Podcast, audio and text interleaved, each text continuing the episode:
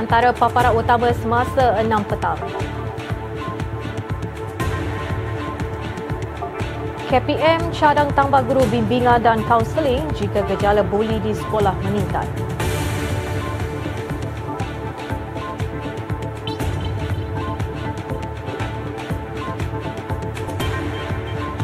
Kad diskaun khas untuk peniaga medium rahmah diperkenalkan esok.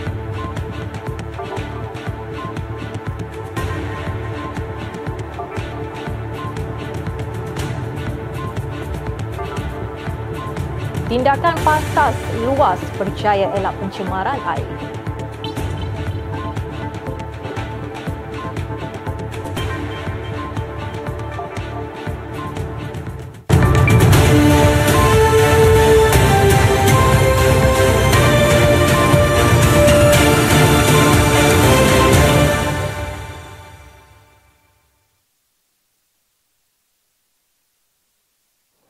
Kementerian Pendidikan KPM bercadang untuk menambah bilangan guru bimbingan dan kaunseling sekiranya gejala buli di sekolah di bawah seliaan kementerian itu meningkat. Timbalan Menteri Pendidikan Lim Hui Ying berkata, bimbingan dan kaunseling antara tindakan segera yang boleh diambil dalam menangani gejala sosial itu di sekolah. Tindakan yang uh, immediate atau seterusnya yang terutamanya uh, menangani murid-murid sekolah adalah counselling, adalah bimbingan. Mereka mesti diberi uh, penyedaran atau bimbingan yang sepatutnya uh, untuk tahu mengapa mereka bully, mereka uh, ingin bully, melakukan ke, uh, perbuatan bully dan uh, counselling adalah amat mustahak. Tujuan kami memang adalah untuk memastikan kes bully dapat dikurangkan dan terutamanya pembuli itu dengan mangsa bully itu akan diberi bimbingan yang uh, sewajarnya.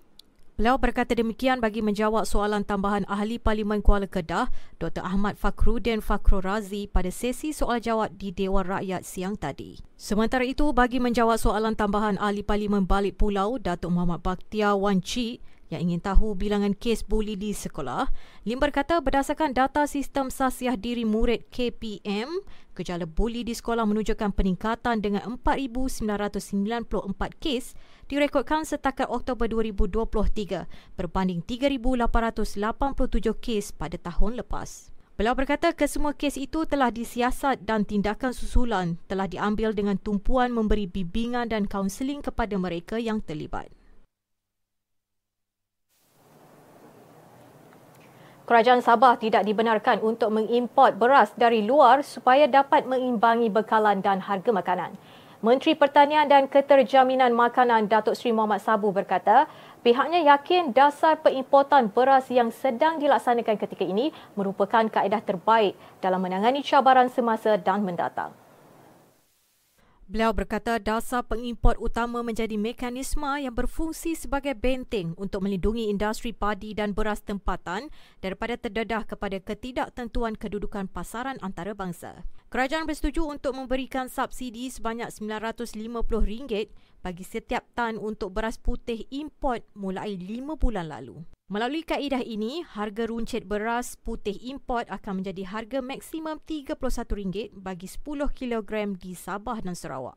Jelasnya langkah ini diambil memandangkan pengeluaran beras putih tempatan di Sabah dan Sarawak adalah terhad selain penduduk di kedua-dua negeri dapat menikmati harga beras pada harga berpatutan.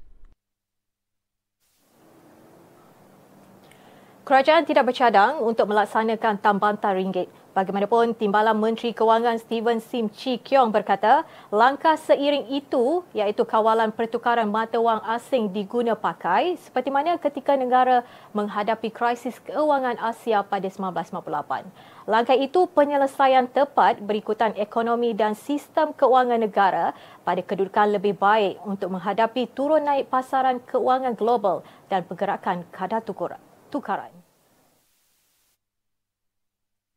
Keduanya, Malaysia akan hilang kebebasan dasar monetary dan perlu mengikut kadar faedah mata wang yang menambat ringgit. Contohnya jika ringgit ditambat dengan dolar Amerika, kita perlu menaikkan faedah selari dengan kadar faedah di Amerika Syarikat dan tindakan ini sudah tentu akan memberikan uh, tekanan kepada kos pembiayaan yang lebih tinggi kepada rakyat. Beliau menjawab soalan ahli Parlimen Macang Wan Ahmad Faizal Wan Ahmad Kamal di Dewan Rakyat hari ini. Wan Ahmad Faizal bertanya sama ada kerajaan melalui Bank Negara Malaysia BNM bercadang untuk menambah nilai ringgit pada satu-satu nilai seperti yang dilakukan pada 1999 memandangkan kadar ringgit pada ketika ini rendah berbanding dolar Amerika. Simber kata selain itu bagi mengekalkan tambatan, negara akan memerlukan rizab antarabangsa bangsa yang besar.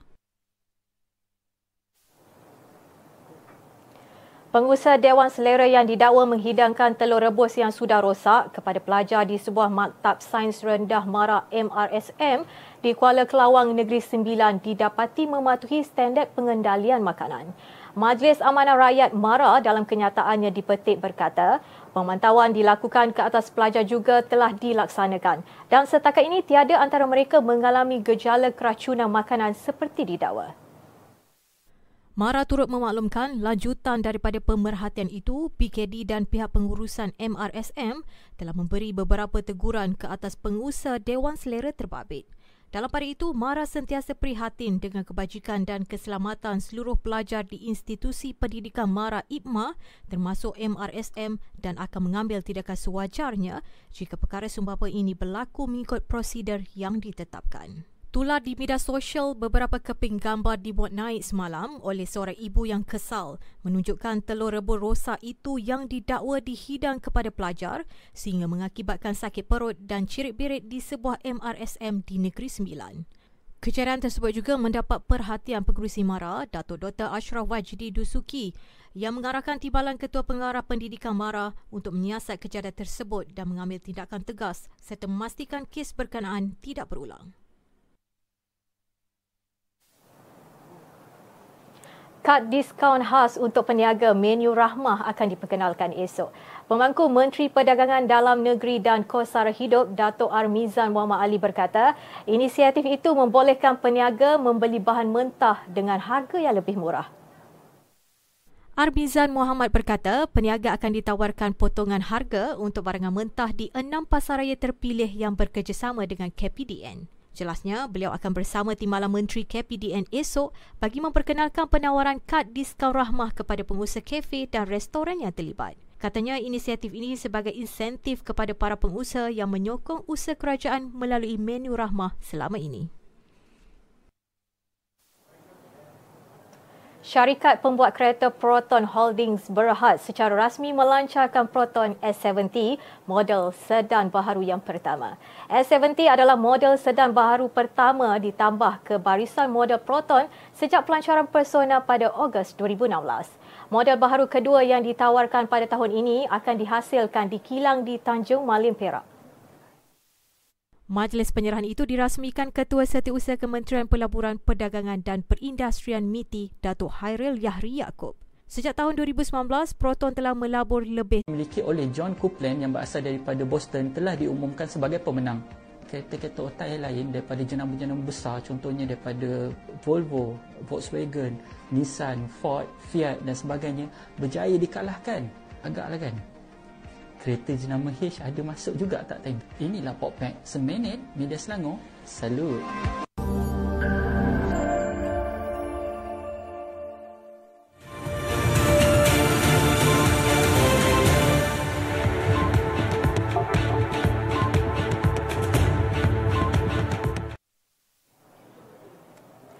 Kerajaan negeri memperuntukkan 4.4 juta ringgit untuk 22,000 voucher sempena Deepavali.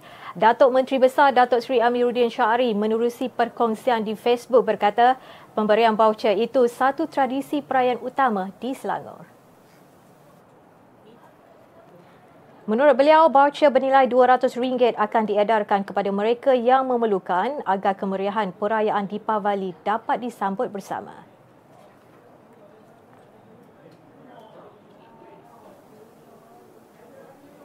Tindakan pantas Lembaga Urus Air Selangor luas berjaya mengelakkan pencemaran air selepas mengesan influen berwarna putih, berbuih dan berbau di Sungai Kampung Rincing Kajang semalam. Esko Alam Sekitar Jamaliah Jamaluddin menerusi kenyataan berkata, simakan lanjut agensi itu mendapati pembentukan buih berlaku di kawasan parit berhampiran. Tambah Jamalia, sampel yang dilaksanakan oleh luas terhadap air tercemar itu mendapati bacaan parameter bagi chemical oxygen demand COD dan biochemical oxygen demand BOD adalah tinggi. Hasil siasatan luas, Jabatan Alam Sekitar JAS dan Majlis Perbandaran Kajang MPKJ ke kawasan perindustrian di Bandar Tasik Kesuma mendapati terdapat sebuah premis pemprosesan makanan yang disyaki punca kejadian itu terdapat efluen berbuih dari titik pelepasan akhir ke dalam longkang berhampiran berdasarkan kesan buih berwarna putih yang dijumpai di takungan air di kawasan premis tersebut dan berbau seakan-akan rebusan cendawan. Hasil simakan lanjut luas di kawasan terlibat mendapati keadaan air sungai kembali normal dan tiada kesan berwarna putih dan berbuih selepas premis berkenaan menghentikan sebarang aktiviti menggunakan air dan pelepasan bahan itu. Luas membuka kertas siasatan berdasarkan Seksyen 79 kurungan 1 Enactment Luas 1999 yang memperuntukkan denda minimum RM200,000 dan maksimum RM1 juta serta mandatory penjara tidak kurang 3 tahun jika disabit kesalahan. Pihak JAS turut mengeluarkan arahan henti kerja kepada premis berkenaan. Permohonan skim Mama Kerja yang diperkenalkan bagi meringankan beban wanita berkerjaya bermula hari ini. Esko Pembangunan Wanita Anfal Saari berkata, inisiatif sekali bayar RM1,000 itu boleh dimohon menerusi aplikasi langkah masuk dengan selamat selagah. Minggu lalu, beliau mengumumkan insentif untuk wanita bekerja antara yang menjadi manifesto kerajaan negeri pada pilihan raya negeri Ogos lalu melibatkan peruntukan 5 juta ringgit. Skim ini layak dipohon wanita bekerja yang memiliki tiga anak berusia bawah 12 tahun dengan pendapatan isi rumah tidak lebih RM8,000 dan bantuan diterima selepas 14 hari permohonan. Untuk syarat kelayakan lain boleh semak di laman sesawang tertera.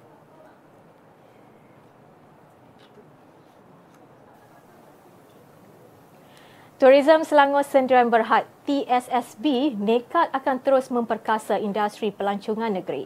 Ketua Pegawai Eksekutifnya Azrul Shah Muhammad berkata pelbagai program disusun pada tahun depan dengan sasaran 5 juta pengunjung datang ke Selangor. Untuk butirannya kita bersama wartawan Amin Azizul. Kita telah menyumbang sebagai contoh pada 2021 kita menyumbang lebih kurang 26 juta tourism tax uh, kepada tourism tax pelancong dan 2022 lebih kurang angka yang sama. Tidak keterlaluan kalau saya katakan kalau tiada pelancong asing atau pelancong domestik menginap di Selangor ataupun belanja di negeri Selangor maka kita tidak dapat uh, hasil yang banyak. Azrul turut memberitahu pihaknya sendiri sedang berusaha keras untuk memperkasakan industri pelancongan negeri. Antara program yang dirancang adalah Siri Explore The Voice of Local Explore the Voice of Local ialah siri yang pernah dijalankan di Bangkok sebelum ini bagi mempelajari tentang pelancongan berasaskan komuniti di negara yang terpilih. Terbaharu adalah di Luang Prabang dan Vientiane, Laos. Kampung Tenun Ban Panom, Ban Zanghai dan Pusat Latihan Vokasional Wanita Hui Hong adalah antara tarikan pelancongan yang berjaya dibangunkan masyarakat dan telah diperkasakan oleh Tourism Laos serta Kementerian Penerangan, Kebudayaan dan Pelancongan Laos untuk diguna pakai di Selangor. Sejak tahun 2018, negeri Selangor telah melantik 22 hos komuniti Selangor yang aktif di seluruh negeri termasuk Hulu Langat, Hulu Selangor, Kelang, Kuala Langat dan Sabak Bernam. Ketika ditemui, hos komuniti Selangor turut menyampaikan hasrat dan harapan mereka untuk Belanjawan Selangor 2024. Okey, iaitu satu harapan kami adalah uh, supaya uh, pemberian dana ataupun apa-apa geran kewangan ataupun saja dia bentuk insentif bersifat lebih menyeluruh kerana jurupandu ni bersifat masyarakat.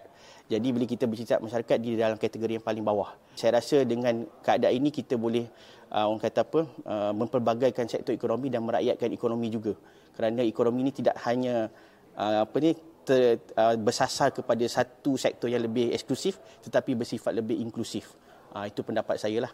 Dengan pengumuman Belanjawan Negeri Selangor 2024 yang bakal diumumkan oleh Datuk Menteri Besar Datuk Seri Amin Syahri pada bulan hadapan pemain-pemain industri di negeri Selangor mengharapkan segalanya, segala perancangan dapat dilaksanakan agar sasaran 8 juta pengunjung ke negeri Selangor dapat ditunaikan.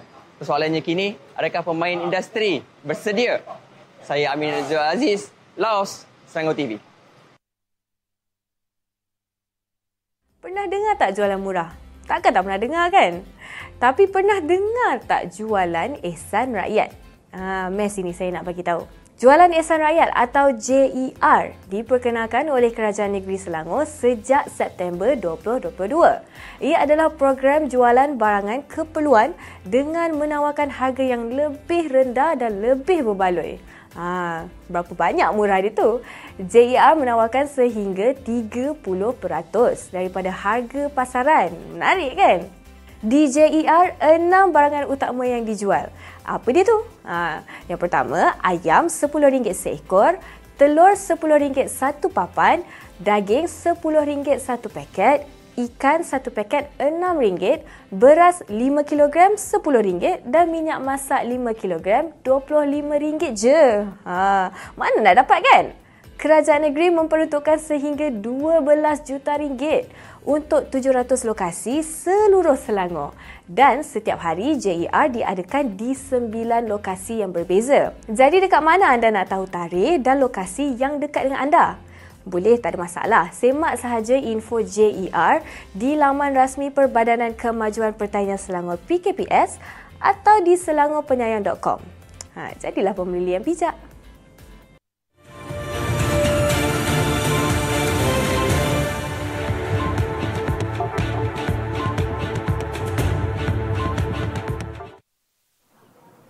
Kita beralih ke perkembangan sukan.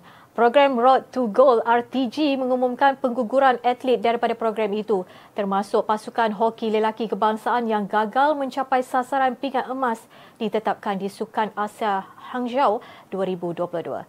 Mesyuarat jawatan kuasa RTG ketiga yang berlangsung semalam turut memutuskan menggugurkan atlet badminton pasangan bergu campuran persendirian Tan Kian Ming, Lai Pejing dan Goh Sun Huat Chevon Jamie Lai selepas penilaian semula terhadap prestasi mereka. And as a result, previously the acceptance of hockey was on the basis of their number 9 position in world ranking, which has now dropped to number 12.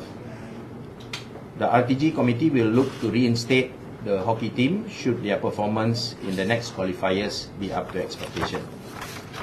Kedua-dua pasangan itu kini terkeluar daripada ranking kelayakan ke Paris dengan Son Huat Shivon berkedudukan ke-16 dunia manakala Kian Ming Jing ke-24.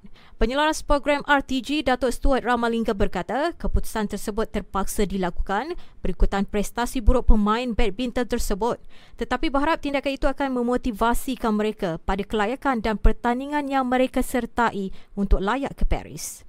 Kemasukan ke program itu kali ini hanya melibatkan atlet angkat berat Muhammad Anik Kasdan yang kini berkedudukan ke-10 ranking kelayakan Olimpik. RTG merupakan satu program atlet elit yang dilancarkan pada Mac dalam usaha memenangi pingat emas suka Olimpik negara yang pertama di Paris dan Los Angeles.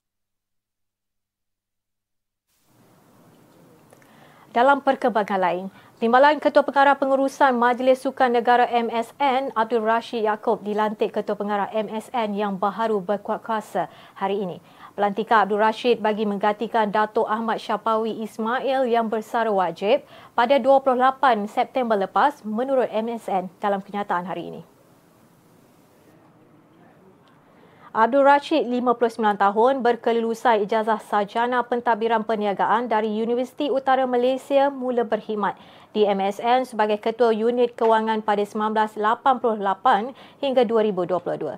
Beliau kemudian dilantik sebagai Pengarah Cawangan Kewangan pada 2003 hingga 2006 Pengarah Bahagian Hikmat Pengurusan 2007 hingga 2017, Pengarah Bahagian Korporat 2018 hingga 2019 dan Timbalan Ketua Pengarah Pengurusan bermula 2020.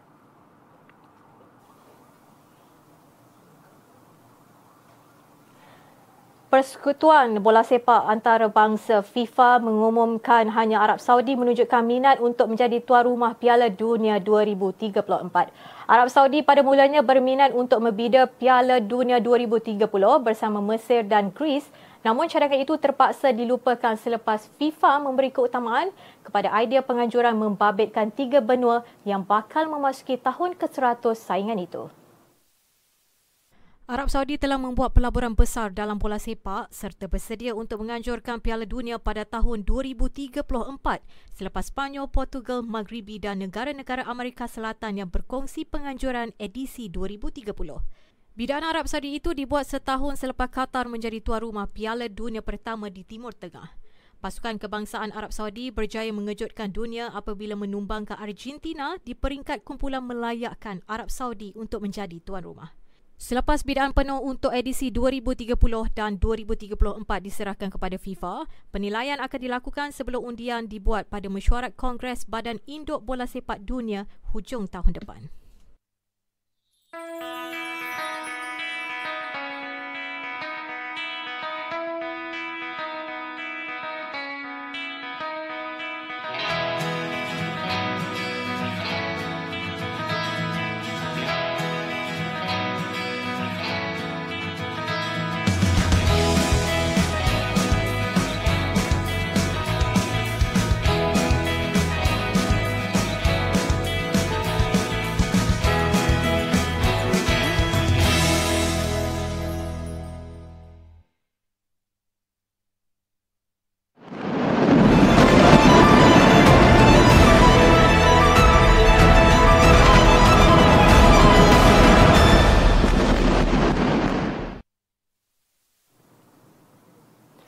Sebanyak 59 truk bantuan telah memasuki Gaza melalui lintasan sempadan Rafah.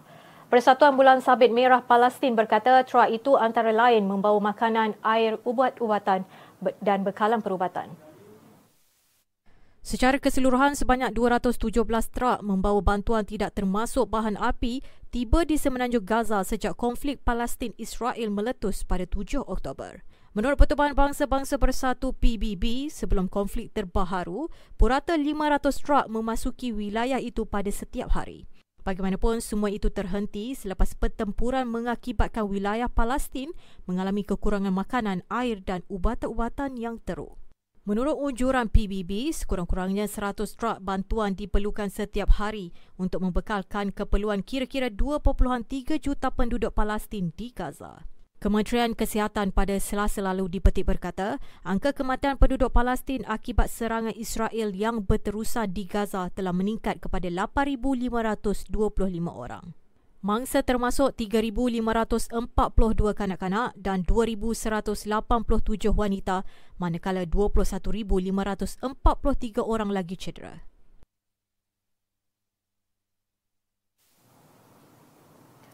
Sementara itu, truk yang membawa ubat-ubatan dan peralatan perubatan dari Jordan selamat tiba di gudang Kementerian Kesihatan Palestin di Ramallah semalam. Jordan menghantar enam truk bantuan melalui persimpangan Karama atas titah Raja Abdullah. Bantuan itu dihantar ke gudang berkenaan sambil disaksikan Duta Jordan ke Ramallah, Isam Al-Bador. Menteri Kesihatan Palestin Mai Al-Kaila berkata bantuan bagi menyokong sektor kesihatan Palestin dan ia tiba di lapangan terbang Al-Arish untuk diagihkan ke Gaza. Kementerian Kesihatan Palestin kini berusaha membantu sektor kesihatan Gaza yang sebelum ini mengisytiharkan darurat disebabkan kekurangan ubat-ubatan, bekalan perubatan dan bahan api. Al-Bador berkata bantuan itu adalah hasil kerjasama kerajaan Jordan dan Palestin demi memberi sokongan secara berterusan kepada tebing barat manakala truk dan bantuan seterusnya akan menyusul.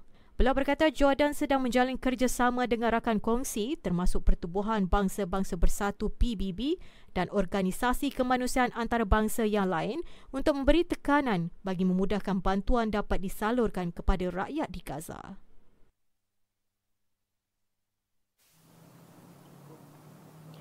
kejam. Israel terus-menerus melancarkan serangan udara menyasarkan kem pelarian Jabalia yang sarat dengan penduduk di Gaza semalam. Sekurang-kurangnya 50 rakyat Palestin dan seorang komander Hamas maut dalam kemusnahan besar akibat serangan itu.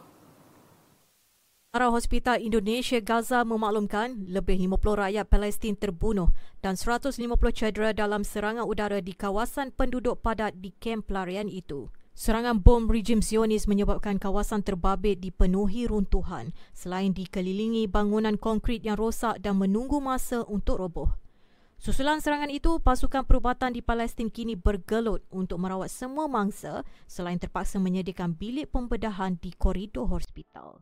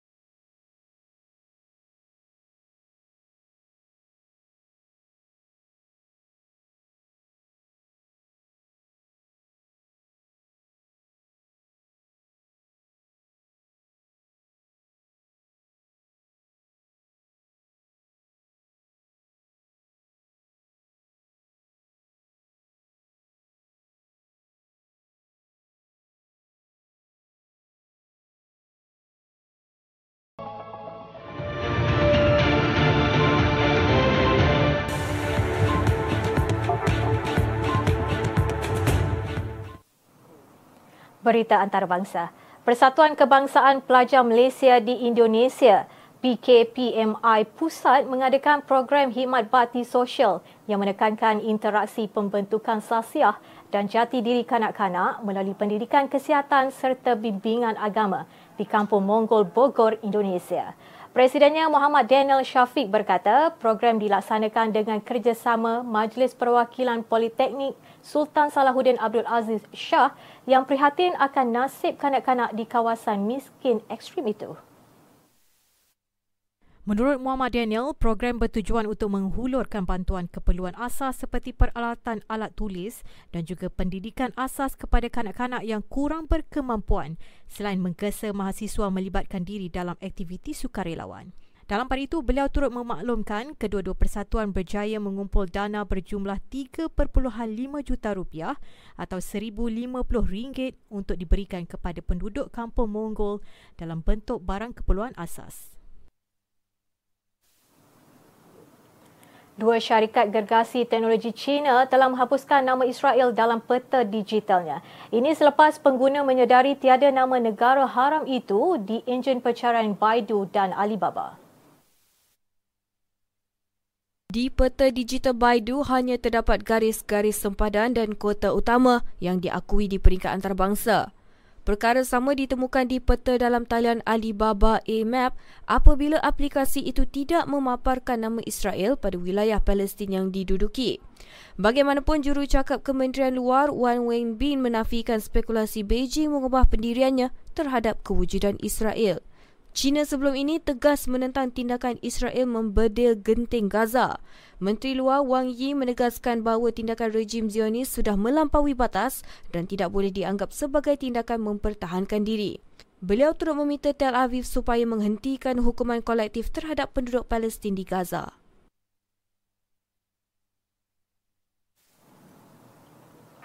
Kami mengakhiri semasa enam petang dengan tangisan berdarah rakyat Palestin selepas rejim Zionis melancarkan serangan udara di kamp pelarian Jabalia. Saya Fazil Sahir, teruskan solidariti anda